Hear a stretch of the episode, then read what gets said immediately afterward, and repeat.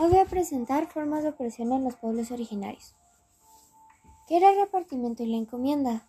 La encomienda no implicaba la propiedad sobre los nativos y era una concesión no heredable. Así, sin más datos, sin el repartimiento los indígenas estaban obligados a trabajar y en la encomienda estaban sujetos a la tierra que trabajaban. Las condiciones eran de esclavitud o semiesclavitud. La encomienda y el repartimiento fueron medios para fortalecer la inferioridad de los pueblos indígenas durante la colonia. Sí, aunque la corona española ya había dicho que trataron a los indígenas de una buena forma, viendo lo que estaba sucediendo decidieron mejor no opinar nada.